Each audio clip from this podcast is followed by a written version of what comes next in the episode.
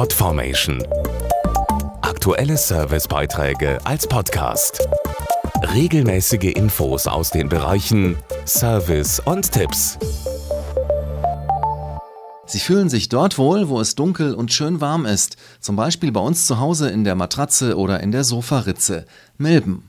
Dass sie dort leben, ist nicht ungewöhnlich und hat auch nichts mit mangelnder Hygiene zu tun.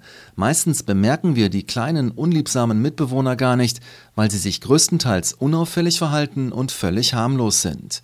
Manche Arten allerdings sind als Parasiten gesundheitsschädlich, sowohl für den Menschen als auch für Hund und Katze. Die meisten Haustiermilben sind winzig und daher mit bloßem Auge nicht zu erkennen. Sie ernähren sich häufig von Hautschuppen oder Körperflüssigkeiten ihrer Wirte. Das sind zum Beispiel Hunde und Katzen. Dazu der Bayer Tierarzt Dr. Stefan Pachnicke. Haarbalgmilben zum Beispiel kommt in geringer Anzahl bei vielen Hunden vor, ohne dass es dabei zu Beschwerden kommt. Sie können jedoch unter bestimmten Umständen sich sehr stark vermehren und einen Hund dann an der sogenannten Demodikose erkranken lassen.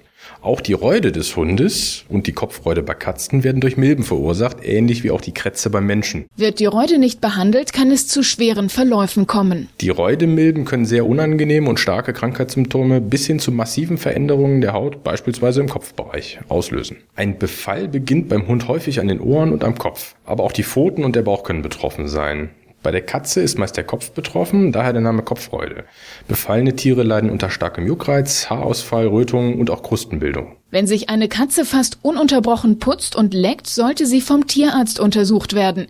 Der kann die richtige Diagnose stellen und eine Behandlung starten. Die Räude bzw. die Kopffreude lässt sich gezielt durch moderne Parasitenmittel behandeln. Zum Beispiel durch sogenannte Spot-on-Präparate. Das sind leicht anzuwendende Tropfen, die vom Tierarzt oder auch vom Halter einfach auf die Haut der erkrankten Katze oder des erkrankten Hundes aufgetragen werden. Auf parasitenfrei.de gibt es mehr Infos zum Thema.